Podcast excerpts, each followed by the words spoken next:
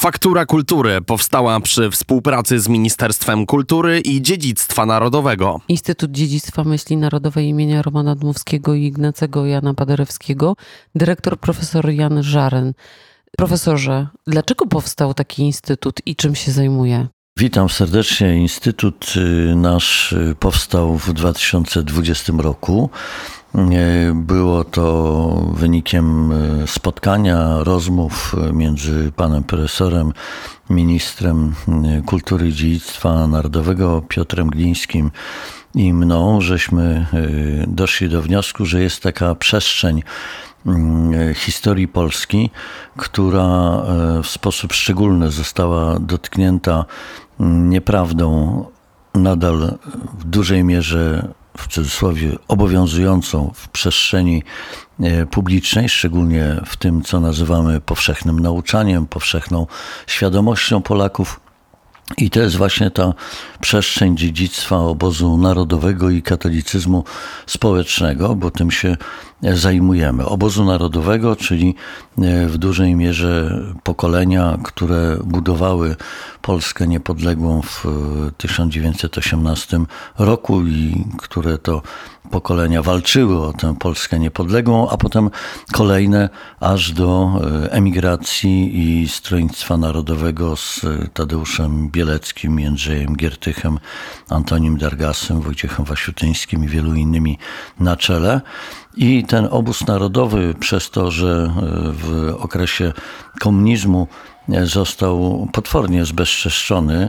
Najpierw okupanci niemieccy, potem stalinowscy wymordowali działaczy obozu narodowego, żołnierzy wyklętych, oficerów Narodowych Sił Zbrojnych czy Narodowego Związku Wojskowego, ale nie dość, że ich wymordowano, to jeszcze na dodatek propaganda komunistyczna bardzo mocno przyczepiła im określone łatki i ta stygmatyzacja bardzo długo pozostawała obowiązująca w tej powszechnej polskiej świadomości. A byli to wybitni ludzie, poczynając od pułkownika Zygmunta Miłkowskiego, powstańca styczniowego, przez Jana Ludwika Popławskiego, czy wybitnych poetów, pisarzy Jana Kasprowicza, Karola Huberta Rostworowskiego, czy środowisko sztuki i narodu w latach II wojny światowej z Tadeuszem Gajcem i wieloma innymi wybitnymi poetami. O jednym z nich, o Onufrym Kopczyńskim, także pierwszym redaktorze naczelnym SIN-u, ale też kompozytorze, pianiście, no, wybitnym człowieku. Właśnie w tym roku organizujemy kilka takich eventów, między innymi wystawę jemu poświęconą. Także potem te pokolenia, które żyły na emigracji z wybitnymi przedstawicielami polskiej myśli niepodległościowej, z wspomnianym Wojciechem Wasiutyńskim, który bez wątpienia należał do takiej elity intelektualnej. My emigrację tą elitarną postrzegamy przez pryzmat czy to kultury paryskiej, czy Henryka Grudzińskiego, czy innych oczywiście wybitnych przedstawicieli szeroko pojętej kultury polskiej, ale właśnie to Stronnictwo Narodowe na emigracji było w takim długim ciągu emigracyjnym najpotężniejszą partią i mającą najwięcej do powiedzenia, jeśli chodzi o rozumienie tego, czemu ta emigracja ma służyć, czyli odzyskaniu przez Polskę niepodległości. A katolicy społeczny z kolei to oczywiście wielka przestrzeń związana z zarówno reagowaniem katolików polskich, świeckich i duchownych na kolejne encykliki społeczne, papieskie, czyli Rerum Novarum z 1891 roku i potem Quadragesimo Anno, ale aż oczywiście do nauczania Jana Pawła II włącznie. To jest to olbrzymie dziedzictwo, nie tylko teoretyczne, ale praktyczne. Takie dzieła jak Katolicki Uniwersytet Lubelski, który powstał po I wojnie światowej. To jest kuźnia intelektualistów, ale także kuźnia działaczy społecznych, działaczy katolickich, w tym oczywiście takich kapłanów jak kardynał Stefan Wyszyński, prymas tysiąclecia. I oczywiście dziedzictwo obozu narodowego i katolicyzmu społecznego to także napięcie intelektualne, spór bardzo poważny między e, właśnie katolikami społecznymi i nacjonalistami chrześcijańskimi, e, ponieważ e, niewątpliwie te trzy piękne słowa Bóg, honor, ojczyzna, które były dla nich tożsame, i wiele innych rzeczy było tożsamych. Oni także współpracowali ze sobą na poziomie działalności politycznej między narodową demokracją a chrześcijańską demokracją. Było tak dużo związków e, intelektualnych i programowych, że mogli razem tworzyć w okresie demokratycznej Polski do 26 roku wspólne rządy ale równocześnie były napięcia. Te napięcia to przede wszystkim rozumienie pojęcia katolicyzmu. E, Hadecy, czy także profesora Kulu, na przykład z profesorem Szymańskim na czele, zarzucali Dmowskiemu i młodszym pokoleniom narodowców, że oni utylitarnie traktują katolicyzm. Katolicyzm traktują jako kulturową przestrzeń, która integruje y, Polaków, y, a więc y, nie jako drogę do Pana Boga, tylko jako drogę do budowania wspólnoty narodowej, prawda? A więc odwracają niejako sens katolicyzmu. A Kościół nie jest instytucją, która da się utylitarnie traktować. Ona ma swoje e, cele e, transcendentne, a nie związane z bytami, nawet bardzo ważnymi jak naród, ale jednak bytami tu na ziemi funkcjonującymi. No i była w tym e, poniekąd racja, ale z kolei Dmowski Rzecz jasna, w odpowiedzi niejako na to, w tej swojej jednej ze słynnych książek Kościół, Naród państwo w 27 roku napisze jednoznacznie, katolicyzm nie jest dodatkiem do polskości, jest jego sensem, ale pytanie, jak chciał to rozumieć, prawda?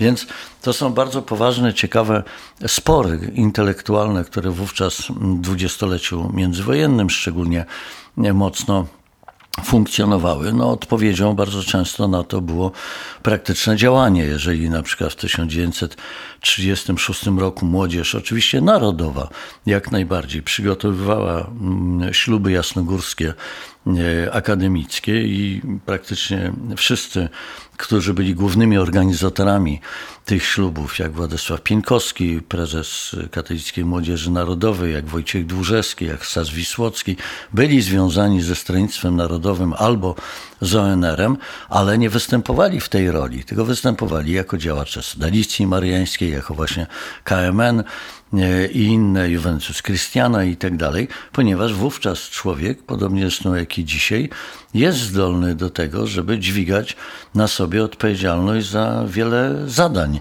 E, ja dzisiaj też jestem dyrektorem instytutu, ale jestem prezesem stowarzyszenia, jestem też człowiekiem chodzącym do kościoła i nie widzę w tym sprzeczności, tylko jestem integralnym i tamci też byli integralni, chociaż wielofunkcyjni. Więc to jest bardzo też ciekawe do rozpoznania naszej mm, własnej mm, tożsamości jako ludzi, którzy dzisiaj e, funkcjonują, coś chcemy dla Polski dobrego zrobić. To dziedzictwo podpowiada, jak należy myśleć, e, co warto z tego dziedzictwa pobrać dla siebie dzisiaj. No i ostatnia rzecz, ale bardzo ważna, szczególnie program obozu narodowego jest dzisiaj ewidentnie do wykorzystania, zarówno w rozumieniu naszej polityki zagranicznej, jak i polityki wewnętrznej. Ta polityka wewnętrzna mieści się praktycznie w dwóch słowach, które zostały zdefiniowane przez kolejne pokolenia narodowców. To są słowa wszechpolskość i wszechstanowość. To wszechpolskość to między innymi dzisiaj pytanie o to, czy inwestować tylko w duże miasta, czy w Polskę powiatową. To jest w gruncie rzeczy myślenie wszechpolskie, jeżeli potrafimy na to pytanie odpowiedzieć. A wszechstanowość to oczywiście nie ma wykluczeń. Na przykład rodzina e, wielodzietna nie powinna być w perspektywie obowiązków państwa wykluczana. To jest definicja wszechstanowości. Za każdym razem, w każdym polskim pokoleniu narodowcy szukali odpowiedzi na to, co to znaczy wszechpolskość i wszechstanowość. Dzisiaj też warto tego trudu się podjąć, żeby właśnie zdefiniować.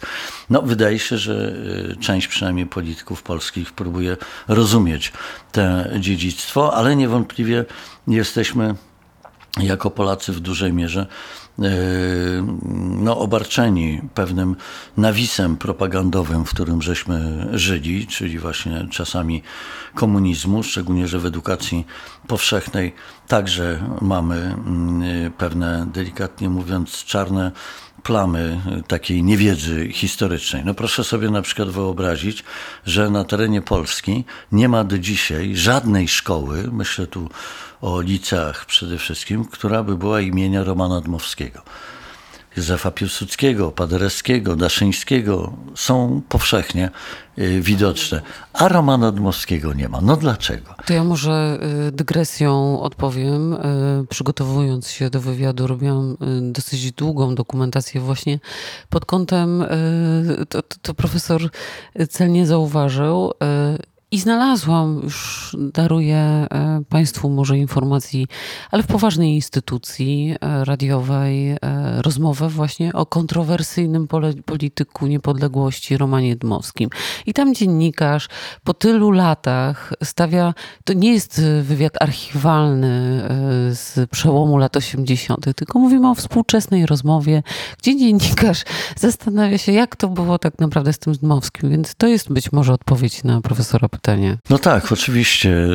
Mamy pełną świadomość jako mm, pracownicy naszego instytutu, że y, gdzie nie wejdziemy i nie dotkniemy jakiejś przestrzeni historycznej związanej z aktywnością ludzi obozu narodowego, tam odkryjemy olbrzymie pokłady takiego sensu polskości, bo to jest cały czas też definiowanie naszej polskości. Co to znaczy? I bez E, tego przyjęcia dziedzictwa obozu narodowego, uważam, że polskość e, na dziś będzie karłowata.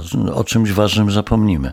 Na przypadku Dmowskiego to jest oczywiście przede wszystkim, przepraszam, że od tego zacznę, ale człowiek o niezwykłym poczuciu humoru, człowiek, który był niezwykle elokwentny, który był, była moda nadmoskiego. Jak on przyjeżdżał, czy mieszkał w Lwowie, czy w Krakowie, e, zapraszano go jako takiego atrakcyjnego, salonowego e, mówcę.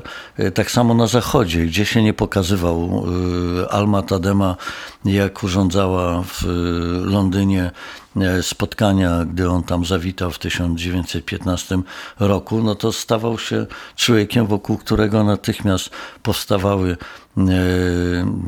spotkania.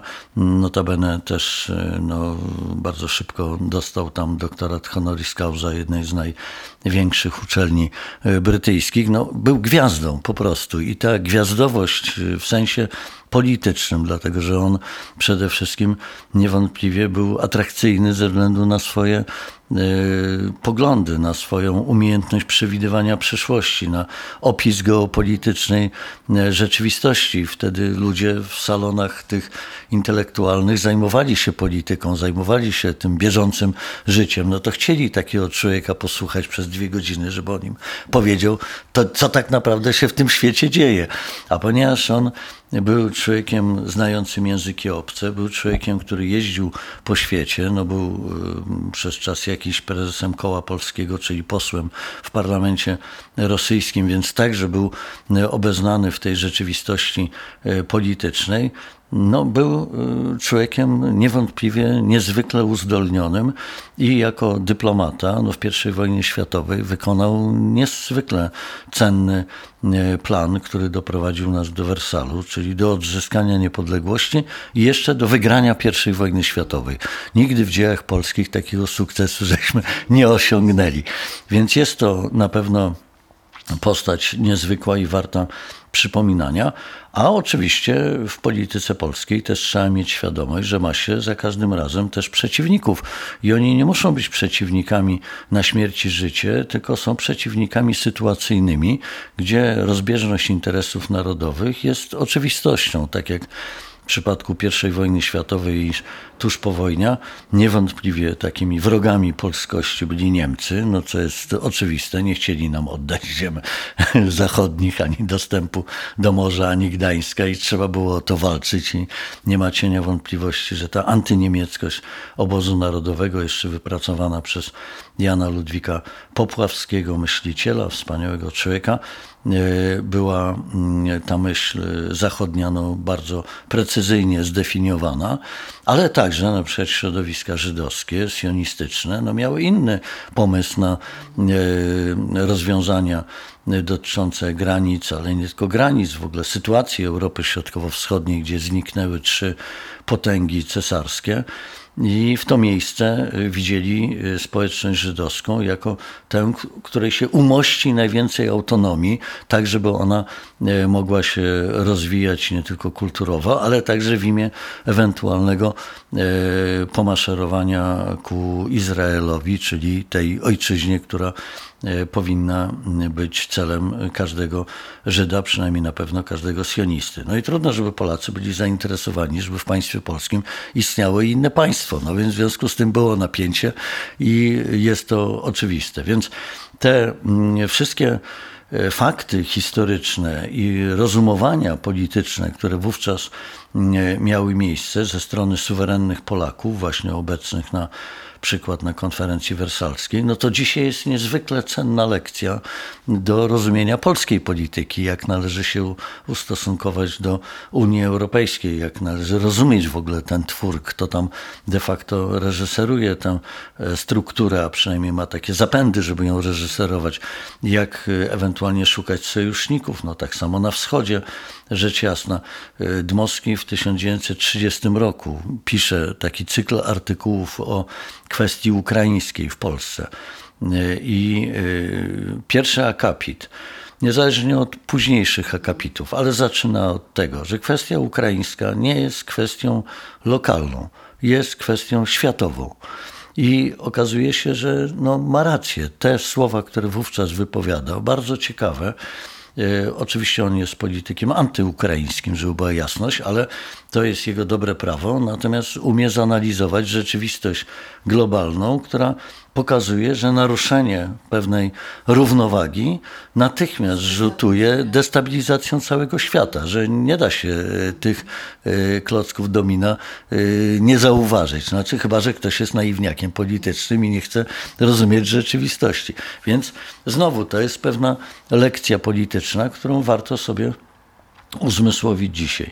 No a mnie oczywiście jest bardzo bliski katolicyzm społeczny jako e, ta idea e, związana przede wszystkim dla mnie najgłębiej z postacią kardynała Stefana Wyszyńskiego, błogosławiony prymas tysiąclecia, był przez długie lata moim przewodnikiem życiowym, oczywiście papież Jan Paweł II także, ale to, co prymas Stefan Wyszyński próbował pięknie artykułować, to znaczy, że ojczyzna, naród jest bytem stworzonym przez Pana Boga, a skoro tak, skoro został on nam dany, to w takim razie po to, żebyśmy o niego dbali.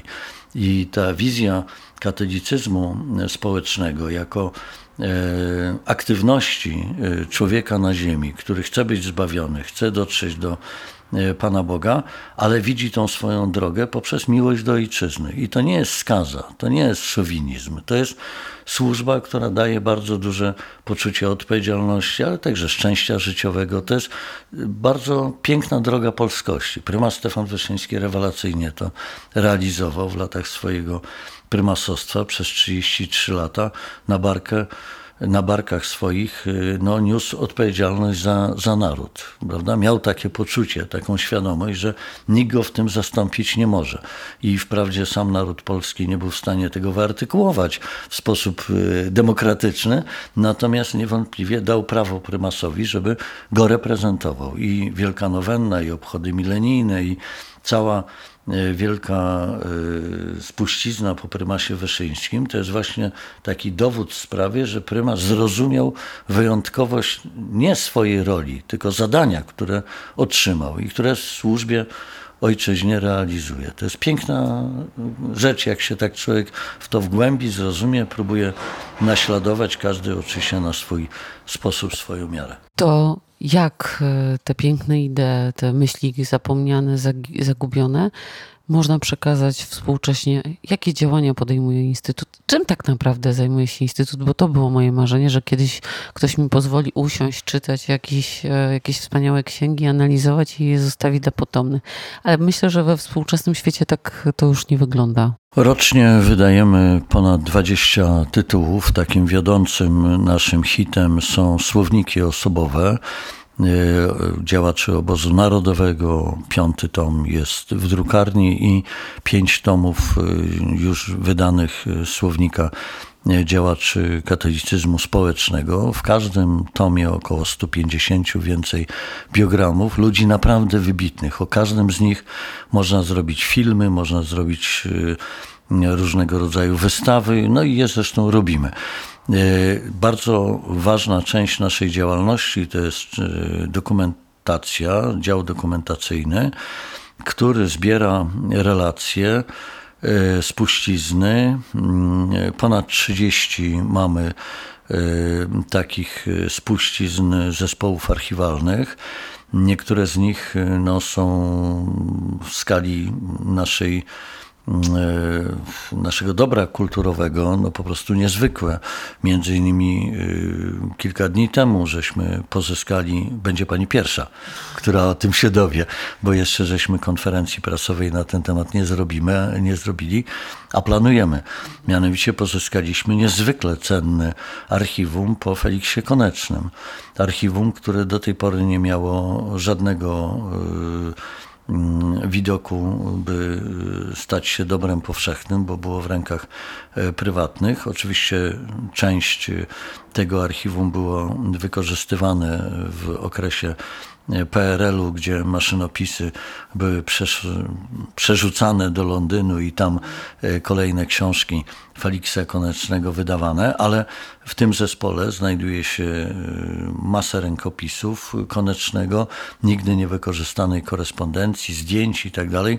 No nie chcę mówić więcej, bo dopiero porządkujemy ale także y, digitalizujemy od dłuższego czasu zebrane z różnych stron świata zespoły y, archiwalne, y, które opowiadają o stronnictwie narodowym poza granicami kraju. Jesteśmy już instytutem, który zebrał te wszystkie mm, spuścizny, czy to Instytutów Romana Dmowskiego, czy Stronnictwa Narodowego w Londynie, a więc jest ta kolekcja. Mamy wspaniałą kolekcję, która się tworzy w tym sensie, że jest porządkowana dokumenty digitalizowane rodziny Grabskich. Władysław Grabski, Stanisław Grabski, Władysław Jan Grabski, no, także yy, prezydent Wojciechowski, bo wszystkie te osoby są związane z tym jednym yy, nurtem rodzinnym, co nie znaczy, że wszystkie te osoby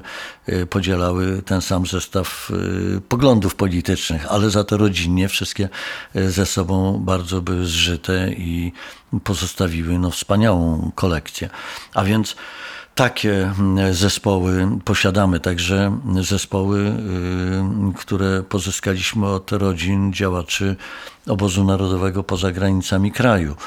Y, między innymi y, Stanisława Kozaneckiego, także y, no, bardzo cenna kolekcja, która także jest dopiero przez nas pozyskiwana, rozpoznawana, digitalizowana. To wszystko są procesy trwające wiele miesięcy po profesorze Ryszardzie Benderze, też wybitna postać związana z tym właśnie dziedzictwem obozu narodowego, no ale jednocześnie rzecz jasna profesor Katolickiego Uniwersytetu Lubelskiego i znawca właśnie nauki społecznej Kościoła, jeśli chodzi o historię katolicyzmu społecznego. No więc nie są to spuścizny przypadkowe, tylko staramy się dotrzeć do różnych y, osób, rodzin, ale przede wszystkim też i do nas docierają.